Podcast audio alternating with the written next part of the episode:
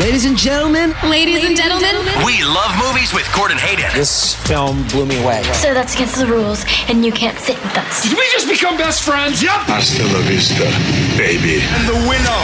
is We Love Movies with Gordon Hayden.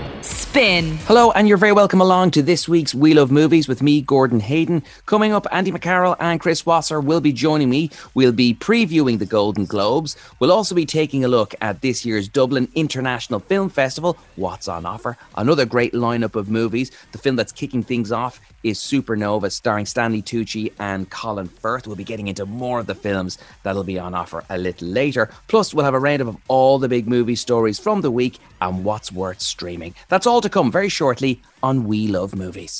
We Love Movies with Gordon Hayden on Spin.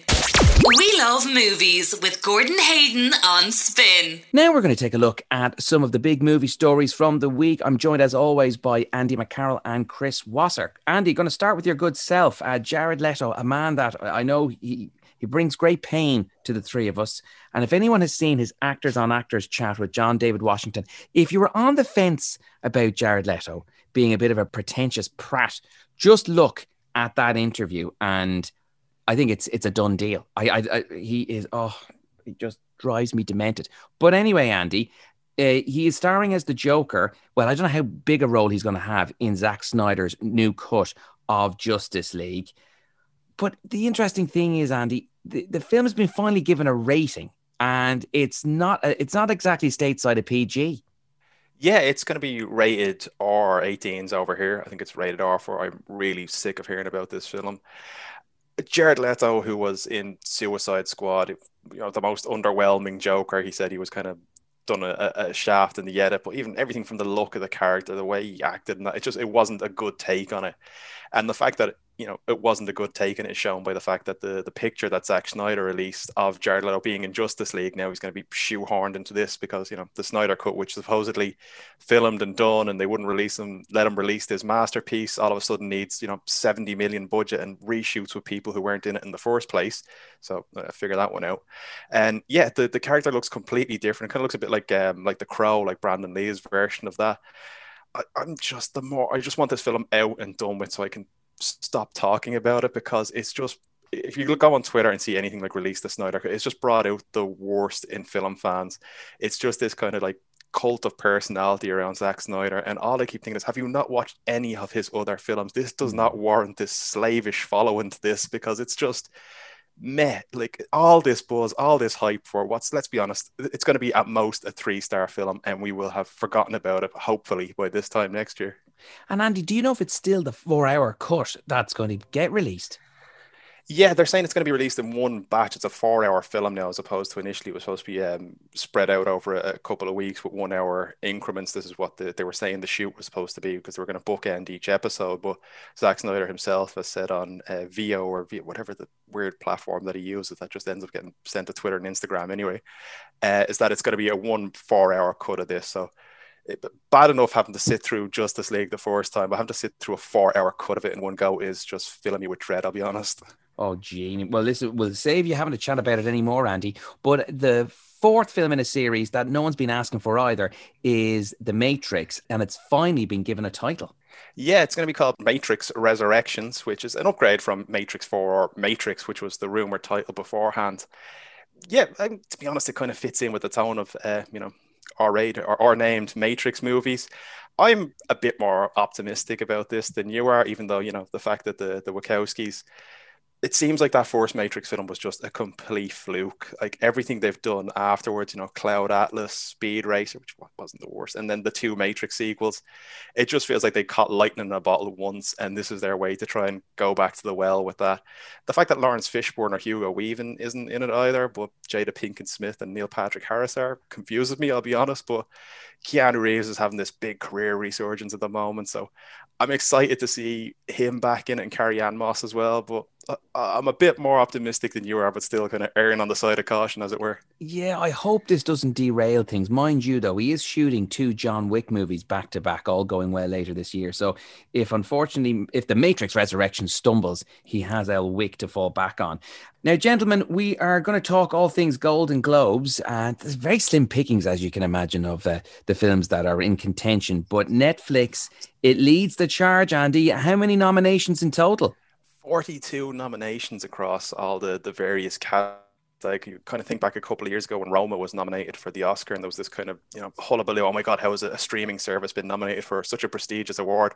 Now all of a sudden it's you know the biggest player in town obviously the pandemic shutting down cinemas for a year has helped them significantly. But even look at the, the best contenders, you know, two of the four of them are sorry, two of the five are Netflix films.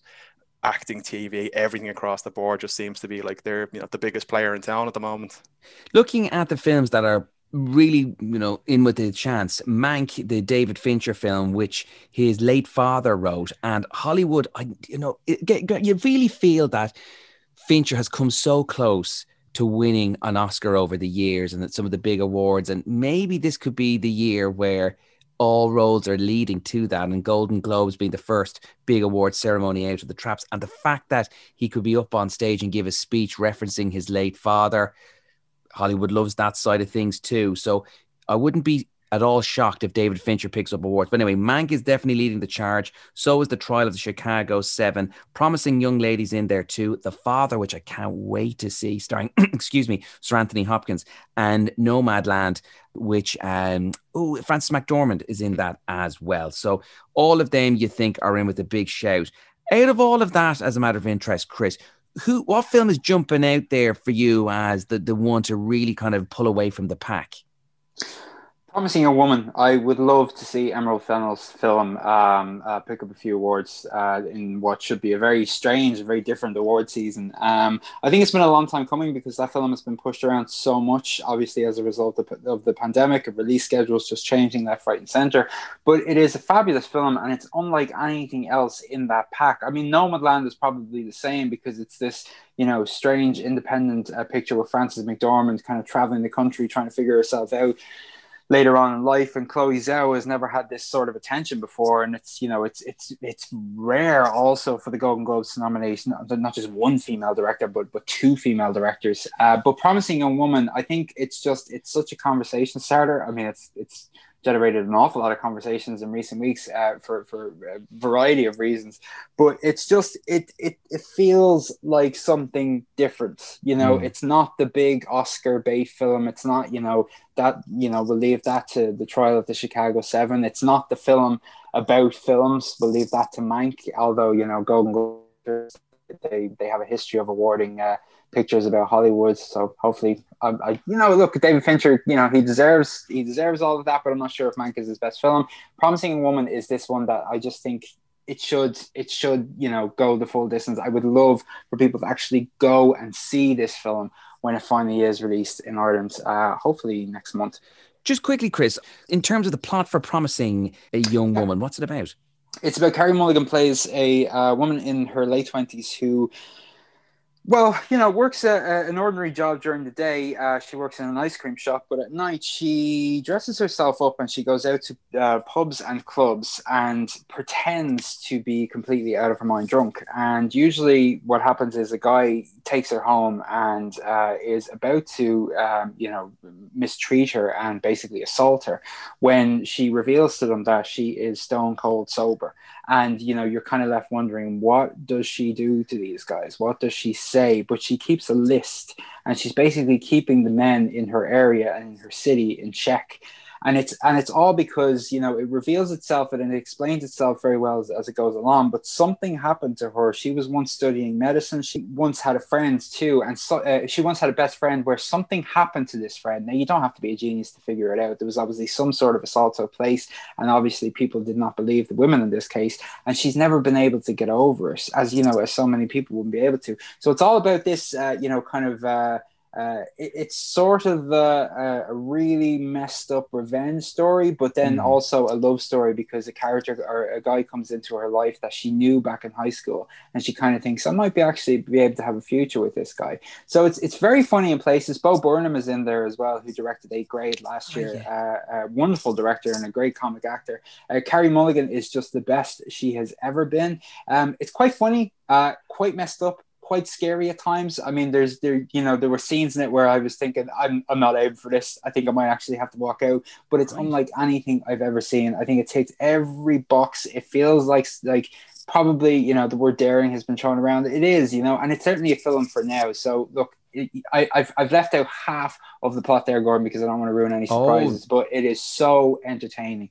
You've definitely whetted my appetite for that one, Chris. I knew no more than Carey Mulligan was the star and she was getting a lot of acclaim, and that there was a real high hope that she could walk away with an award at the Golden Globes. But the premise that I was expecting something completely different. Andy, just to bring you in there, I had mentioned there a, few of the films on offer. And as you said from the get go, Netflix is leading the charge with 42 nominations. Two of their big films uh, for contention are Mank from David Fincher and The Trial of the, of the Chicago Seven from Aaron Sorkin. Do you think they'll feature heavily, or would you be putting your money if you were betting on the likes of No Man Land, Nomadland, or uh, Promising Young Woman? I think Mank will be the one to get it because, like I said, it's a black and white film about Hollywood, which they absolutely love as well. I think that the kind of the this year is going to be the Sacha Baron Cohen year. I think he is going to win at least two awards. I think he's going to get something for Borat because when you look in the category, he's up against you know James Corden just to show how thin on the ground we are for nominees here. James Corden nominated for The Prom, which he was absolutely terrible in. It was like that kind of throwback Mrs. Brown's Boys, you know, kind of you know old ITV comedy portrayal of a gay person, and he's nominated for Best Actor. So uh, t- just goes to show how little there is in the nomination. I think so many films have missed their opportunity. I think films like Promising Young Woman, I think films like uh, The Father missed an opportunity that with the absence of cinemas and the absence of all these blockbusters, they really could have tried to push this on a streaming service. But I think because, you know, the likes of uh, of Mank and the likes of uh, Borat have been, you know, plastered across your Amazon Prime, your Netflix for the past few weeks. They're going to be the ones that are fresh in the mind. They're the ones that people will have actual access to have seen. I know a lot of the people get screeners, but a lot of them wouldn't have that kind of you know the big publicity buzz around them, like like Borat did with the the Giuliani thing, which was playing on the news during the election for weeks. Yeah, he stands a very good chance of winning uh, Sacha Baron Cohen. Just looking at Irish interest, um, Wolf Walkers, which is such a superb film. If anyone hasn't seen it, uh, you and if you're an Apple TV customer, do check it out. It's well worth a watch because they've they've partnered up with Apple, hence why I mentioned them. But Tom Moore and Ross Stewart, they're the directors of this film, and they've had huge success over the years with the likes of The Secret of Kells being the first film that really kind of struck a chord with Hollywood, and they followed it up very successfully since. But Wolf Walkers for me is their best film to date. Delighted to see that it's been nominated for a Golden Globe. And you'd be thinking now it's in with a good chance come the Oscars, but it'll have stiff competition, no doubt, from the likes of Pixar with Soul and Onward. Chris, my heart says Wolf Walkers deserves this, but my head, you can't rule out Pixar. But do you think there could be a big upset here? Potentially, yeah. I mean, it's about time. As you said, there's been three nominations um, for the guys for Tom Moore and the crew at Cartoon Saloon, and and I think it's you know it's it's not just the case of look, we'll finally give one to them after being nominated so many times uh, in terms of Golden Globe nominations and Oscar nominations. It, it, but it's it's sort of the norm, isn't it, to award Pixar? And look, any other year, I would say, oh, look, don't give it to Pixar. Look, they've just released another kind of version of the same sort of film that they do. You know, wonderfully animated, beautifully scored. You know, a premise that will, you know, kind of you, you'll be mulling over in your head when you put your head in the pillow at night. But Soul was magnificent you know, and I as much my heart is saying Wolf Walker, same as you, Gordon, but Soul is something special. It's probably the best thing Pixar has done since Inside Out. Mm. Probably one of the greatest things Pixar has ever done. So look, I, I would hope that, you know, look, the voters will say, look, let's just, you know, let's let's look at bit, what what's what's what do these two films have to give us? Uh, you know, I don't think the Croods New Age is going to No. win this award. So it is between Soul and Wolfwalkers. Um, I don't know what to tell you, Gordon. I'm so kind of torn. I mean, did you feel the same way about Soul? I thought Soul was was was fantastic. I Yeah. just feel there it's so an uh, it's such a nearly an obvious choice to go with them. And I Yeah. just, what I love with Cartoon Saloon is that there is obviously such a throwback to an old style of animation and the way in which the wolves are animated that you can even see that that Tom Moore and Ross Stewart they've made sure their animators they kind of add in the almost the rough edges so that almost has that pencil drawn feel and I'm hoping that because it has a callback to old animation of the past, even like some of the old Ralph Bakshi movies, that hopefully it just it's a change of pace and it's a kind of a David versus Goliath thing here. Yeah, suddenly they've they're they're finally being recognized with an award stated. I'm hoping anyway. Mm. Andy, I just to think bring one of the in- com- I think one of the sorry to cut across. I think one of the, the the trickier things as well is that Wolfwalkers, as you said, is probably the most accomplished thing that these that this team has ever done. You know, they picked up the action, the story is tighter, they've taken risks in the story in the in the in the visual department. The animation is is richer and it's more exciting than it used to be, and also the voice cast. But at the same time, you look at Soul and and you know, as a lot of people have been talking about this, some of the animation in that is unlike Oh. anything I've ever seen before. Even for Pixar, some of the themes involved are it's almost like the guys at Pixar, it's like they sat around a table and said, let's go deeper here. I think, you know, we're making something that will appeal to both younger and older audiences, but let's treat a bit of respect and let's just like put something a little bit heavier out there and it's paid off. And also that voice cast, that score, that jazz, that rich jazz score, both feature um set the very different, you know, the David and Goliath animation teams at the very top of their game. So it's going to be a very close call for those two films, I think. Andy, just want to stay with the whole Irish interest, moving to the smaller screen now because Brendan Gleeson's been nominated, and I think everyone's also delighted to see normal people being recognised as well. I have to be honest with you, I haven't seen Brendan Gleeson in the limited series, The Comey Rule. Have you had a chance to check it out? Because I believe he was excellent as Donald Trump. I have, and it's it not that it humanized Trump, but it kind of made me see how he can get into these positions because you're watching him on the news and you're just thinking, how is this gormless idiot doing all this behind the scenes? Well, Brendan Gleeson plays him essentially like a, a horror movie villain. He just has this, you know, bullying presence to him where you can kind of see, and he's like basically James Comey's the head of the FBI, and he's you know pretty much telling him, um, "Don't investigate me. I don't want any of this." But he says it in such an intimidating way that it kind of really made you think, "Oh my God, there is actually." You know a, a presence and uh, you know an, an intelligence behind Donald Trump here. And I think the one thing that will work against him on this is I think you know we Trump's finally out of office. He's off Twitter. He's off social media. People voting for this like I don't want to hear this name ever again and could end up voting for for Donald Sutherland for the undoing and his magnificent eyebrows. And normal people as well. I think there would be some fans that would be disappointed that Paul Mescal hasn't been nominated, but Daisy Edgar Jones has been. I really hope they do well, normal people, because I loved that series. And I wonder will Sally Rooney be tempted to write a sequel?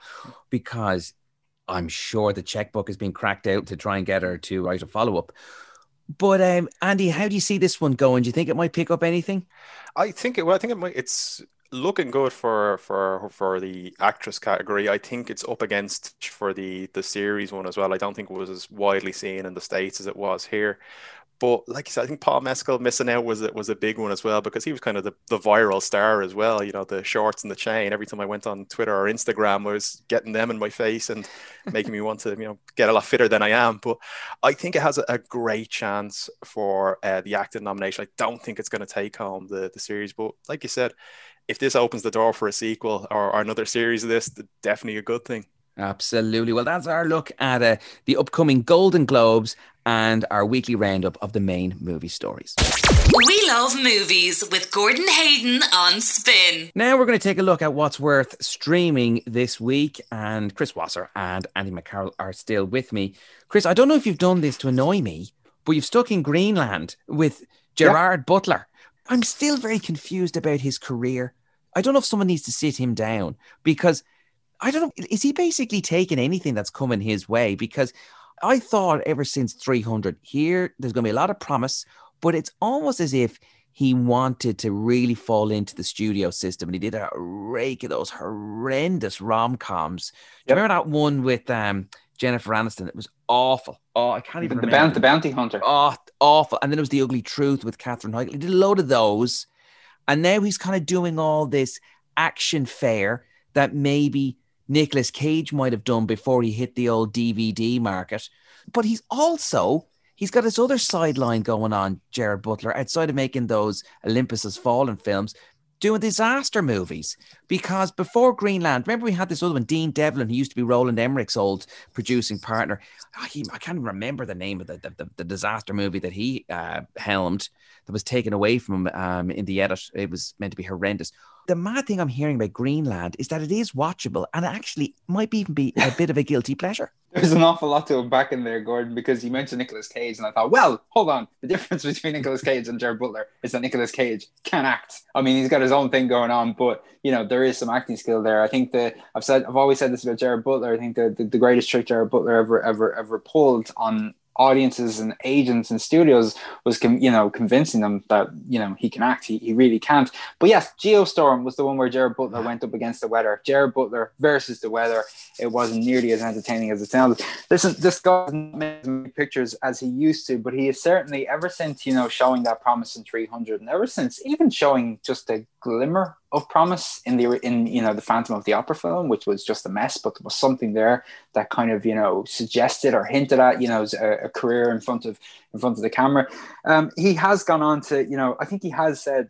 Oh, look, I want to be a movie star. You know, not a hmm. serious actor, a movie star. But he's making fewer pictures these days, and maybe that's because you know at one stage, you know, there was oh god, there's another Gerard Butler romantic comedy in this corner, and then there's a disaster movie over here, and then there's an action movie where he's like going around the White House shooting bags and terrorists with the with nowadays we're kind of seeing them just do one maybe event film, and it's unfortunate that the pandemic got in the way of this one. The reason I say that is because, according to several critics and several people I admire and respect and would trust them, Greenland is not his worst film. Um, this time he's going up against a comet. Of course he is, and uh, he plays a uh, you know a family man whose whose marriage is in trouble. That's one ingredient in the mix. Um, they have a young uh, son who uh, has diabetes, so obviously the you, you know no, it's look. I, I I'm, I'm not saying anything bad there. It's just when you read about you know, a family in a disaster movie. And if the marriage is in trouble and if one of the children is sick, you know that the children being sick is going to be a part of the plot later on. And you know that the marriage is going to be saved by the end of it. But he plays a guy who uh, you know, gets a call one day from some sort of, um, you know, top secret government service to say that he's been chosen for some sort of, you know, stay in a, in a you know on, a, on board an ark or a cave or something and the reason he's getting these calls is because there's a comet on its way to earth and look, everybody already knew that they were to, you know, the, that the, the, there was to be an asteroid passing by the Earth. But what people don't know is that it's to hit. So basically, you know, look, the Earth's in trouble. Uh, an asteroid is to hit. We're talking about an extinction level event. Gerard Butler and thousands of other families have been notified that they will be, you know, uh, bunkered up and they'll be, you know, among the, the humans who will be saved. And it's basically about Gerard Butler and his family's attempts to get to these bunkers. That's basically it. Gerard Butler trying to survive the end of the world what I loved about this film is the fact that he's uh, playing a structural engineer and you know he's called in because he's the best of the best with honors. And clearly they gave him a lot of technical dialogue about you know working as a structural engineer and he couldn't deliver. So literally they called this you know the best structural engineer of all time in. And what happens is they bring him into you know the room where they you know, break down the mission. And another guy gives the whole spiel of what we're about to do. And gerard butler just goes yes that's what we need to do Like there's well, some... the, the thing that a lot of people are picking up here, uh, that what I'm picking up from a lot of people's reviews is that you know this is probably one of the best that he's made in a long time, and that you know that it's it's nice for we've seen the Armageddons and the deep impacts and the geostorms and everything rolling there. I think we need to go back to if we're doing if we're going to have you know another San Andreas, for example, which apparently is in the pipeline. Focus on the people on the ground. We don't need to see cities being destroyed again. We don't need to see, you know, mass panic. There's too much. There's too much mass hysteria on the news. Show us the ordinary people in an extraordinary situation, and that's what Greenland is attempting to do with Gerard Butler. Gordon, I know, I realize that, but I think that's why people are responding to it so well. Well, that's what Roland Emmerich, when he was making stuff that was deemed a bit watchable, that's what he had. You know, there was uh, granted there was a, a lot of his stuff now is horrendous, but you could focus in on the characters. Chris, for a long time, I've, I've thought Gerard Butler was becoming a real life Troy McClure. I don't know if I'd be tempted to watch it, but it is out there, Greenland. It is yep. available to stream. And here's a little bit from it, should it whet your appetite. Dad, come and sit with me. Yeah, I just gotta go talk to your mom for a second. Hey. Where's the beer and wine? It's in the car. Listen, I just got one of those presidential alerts. Did you get one? No. It's probably just a test. Can you go to the car and get the stuff? No, Ali, I don't think it's a test. They said our family's been selected for shelter. I think something weird is going on with this comet. But the news said the fragment thing is falling somewhere near Bermuda. Then That's nowhere near us. half of our military on the move with a ton of planes in the sky? Hey, John, here it comes. You guys get in here. So there is a little bit from Greenland. You uh, heard Chris's review there. I don't know if you're interested in watching it. Maybe you've already checked it out. Do let us know on Twitter. Be uh, interested to hear your thoughts on it. I just include the hashtag We Love Movies. Now we're going to take a look at the Dublin International Film Festival, which begins on March 3rd. Another great selection of films. This time out, though, due to the global pandemic, all the films on offer, you'll be able to watch them online. Head along to diff.ie for more details on how you can register to watch those movies. But joining me once again is Andy McCarroll and Chris Wasser, as we're now going to take a look at some of the must see films that are on offer, along with some of the stars that will be in virtual attendance uh, talking about their films. Andy, going to start with yourself. Um, Stanley Tucci and Colin Firth, they're going to be in attendance, and Colin Firth is going to pick up a Volta Award from his good pal Stanley Tucci, who is a former Volta winner, and two of them star in Supernova. We've got a lot of there's some big names, Andy, that are going to be in attendance digitally. Yeah, we've got Stanley Tucci. I'm absolutely raging that it's virtual this year. I would have loved to have met and spoken to Stanley Tucci, but unfortunately, that's can only happen virtually again or in my dreams. Colin Firth as well, really, really good actor, really very interesting person. We've seen him being interviewed before. He really you know, it's very tempting to say he's the love actually, he's the sweater Bridget Jones guy, but he, he's just someone who you just look, he hasn't had that film yet where like we got to see the real Colin Firth. We've Steve McQueen, director of uh, 12 Years a Slave, and also done Shame with Michael Fassbender. He's going to be in conversation with Mark O'Halloran of Adam and Paul. So I'm kind of interested the the contrast of those two personalities. You know, Oscar winning introverted Steve McQueen with Mark O'Halloran, who, you know, won't be shy about dragging a word or two out of him, I say. So I'm very interested to see how that one goes as well. Yeah, some great names on offer. Uh, Supernova's kicking things off, Chris. I've had the pleasure of seeing it. I know you have too. I thought it was a heartbreaking film. I don't want to get into any spoilers um, until the film is uh, properly released and we can um, have a good old chat about it. Still keeping a lot um, withheld so that we won't spoil it for people. But it's a real strong two hander between Colin Firth, Stanley Tucci. They're great friends off camera. They met in 2001 in a movie called Conspiracy, and they've always remained very, very close friends. I thought Supernova was a fantastic piece of work from the director Harry Macqueen. Just your own thoughts, Chris, on it? Yeah, I mean, look, we'll get to talk about it in, in, more detail in about a month, I think, because the film is actually going to be released around the time that it actually uh, premieres at the festival. Um, but yes, there's a great friendship there. I mean, if anyone was in doubt that these two guys are, are, are good friends and that they actually see one, one another, uh, a lot. Uh, Colin Firth was talking uh, there recently about how he's tried Stanley's cocktails, and if you're a good, if you're a, a, follower of Stanley's online, you'll know that you know he's been having a lot of fun in his apartment with his family and his famous family. I think Emily Blunt is his uh, sister-in-law. You know, making cocktails, and let's just say Stanley Tucci, uh, Stanley Tucci is the coolest looking and the coolest cocktail maker you've ever seen. This is something special. Getting back to the film because. Harry Macqueen, I, I don't think I had I had heard of this guy before, and he is best known as as an actor. But he's only made one. He only has one other filmmaking credit to his name, a film called Hinterland from back around 2002, 2003, I think. But for, for to come out with this, then you know, some 17 years later, uh, and to have a cast like Tucci and like Firth heading up this uh, uh, devastating love story, which simply put is about uh, uh, two uh, a couple on the road on this, you know, uh, uh, uh, late in the day vacation later on in the year around the UK because they don't think they will get another chance to because one of them is ill. Um, it's a very, you know, to, to, to be able to acquire such acting talent on, on, on the second film, the second film you've done seven years, that's a, that's a, a, an outstanding achievement. For it to actually work out is even bigger. So what we're getting here is two performers, you know, bringing their A game to a very simple but touching story. I, I had an awful lot of time for this, and I'm looking forward to getting into more detail about it later in the months. Um, and I would actually say, look, I don't think there was any love for this film uh, uh, with the with the Golden Globes uh, nominations, but no. I would love for it to, to be appreciated by the Academy because it deserves it. Yeah, fingers crossed. I think Harry Macqueen, the writer director, is a serious talent, and I'll be watching his career with great promise. Andy, just looking at some of the documentaries on offer, I know we'll jump back to some of the movies in just a moment, but some that really stand out for you are Kubrick by Kubrick by Kubrick. Mm.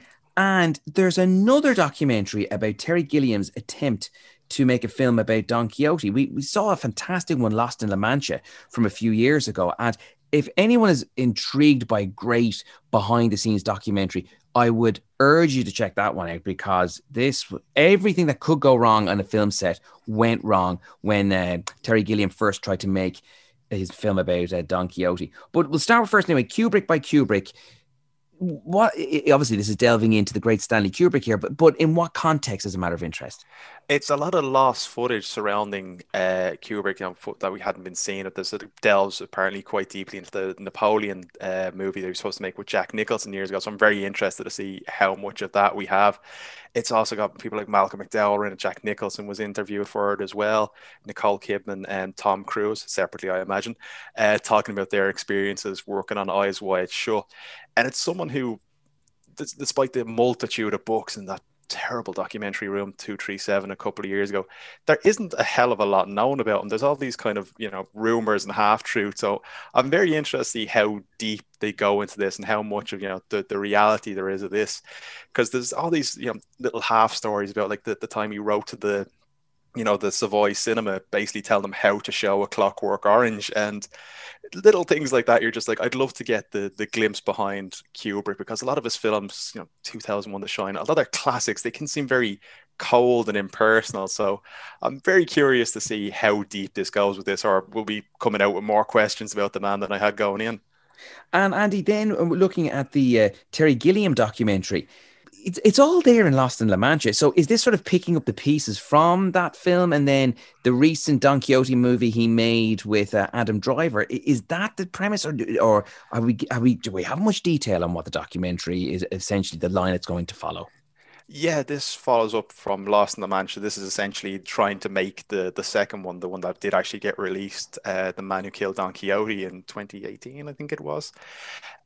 I, feel like this is going to be far more memorable. Like when you watch Lost in La Mancha, all you can think of is, oh, I want them to see this film getting made. I want to see you know this magical stuff, and then the film came out, and you're like, that, that's it. That's that's what all this fuss was about now. So I'm curious to see how much behind the scenes footage impacted the film that actually came out as well, and if it was anything on the scale of Lost in La Mancha as well. So hopefully it's every bit as disastrous as the other one because the film that came out off the back of it wasn't particularly memorable. No, it wasn't really. It just sort of came and went. Chris, I just want to ask you now about some of the Irish interest at this year's DIFF. One film which really jumps out is the closing gala movie, Deadly Cuts. Angeline Ball leads the cast. It's about a group of hairdressers in uh, inner city Dublin who end up becoming vigilantes. Now, this sounds like it's got a real quirky premise to it. And fingers crossed, it it lives up to uh, that quirkiness because it must be fairly decent because it's also getting a UK release too. In terms of Irish comedies over the years, Chris, what's your feeling on it? Well, I think it's great to see an Irish comedy, a new Irish comedy, uh, closing out the festival because I don't know if many people will disagree with me, but you know, drama is something that we are so good at. Horror in recent years uh, you know, our Irish filmmakers have, uh, that that have given horror a, a stab. Um, they, they they have you know they've produced some very very fine pictures. Everyone from you know uh, Lee Cronin, for example, with uh, was it Lee Cronin who did the uh, the one with uh, Seána Kerslake, the That's hole right, yeah, in the ground, yeah. The ground, wasn't it? Yeah, really ambitious ideas and plots and great follow through.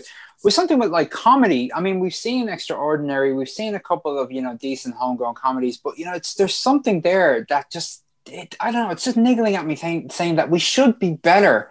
At you know comedies on the big screen.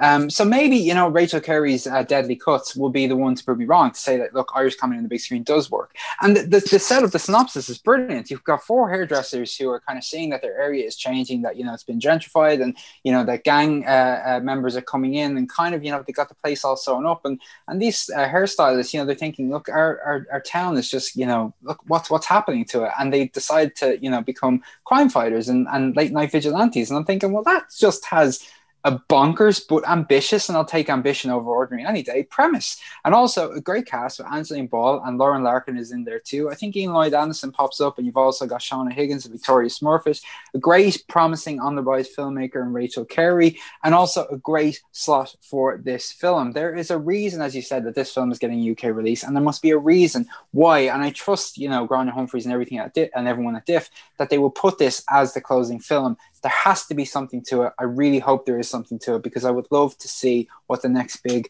comedy film is for Irish uh, cinema.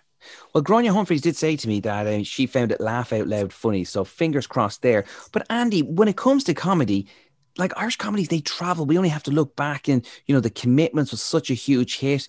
And then over the years, for the BBC, the TV movie, The Snapper, of course, but then got a cinema release over here. And then Sing Street was a, a massive hit as well. And I think um, Extraordinary was one of the um, was one of the top films for the um, Dublin Film Critics Circle when it was released. Was that about two years ago now, maybe a year or two ago?